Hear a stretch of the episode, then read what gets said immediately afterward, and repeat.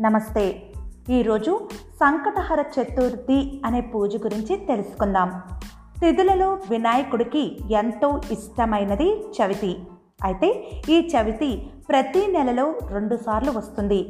ఒకసారి అమావాస్య తర్వాత పౌర్ణమి తర్వాత ఈ తిథులు వస్తాయి. అమావాస్య తర్వాత వచ్చే చవితిని సంకటహర చతుర్థి అని అంటారు. వరద చతుర్థి వ్రతాన్ని కేవలం వినాయక చవితి రోజు మాత్రమే నిర్వహించి పూజలు చేస్తారు.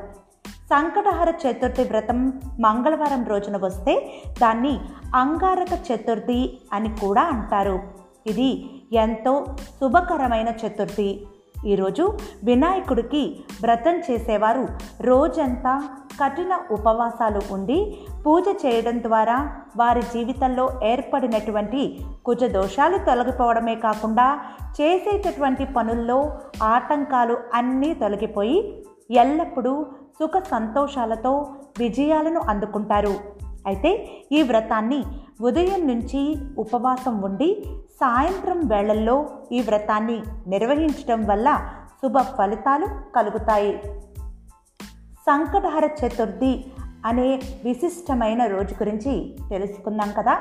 మళ్ళీ మరొక ఆసక్తికరమైన అంశంతో మళ్ళీ మీ ముందుంటాను. అంతవరకు మీ కాంతిరేఖ. నమస్తే.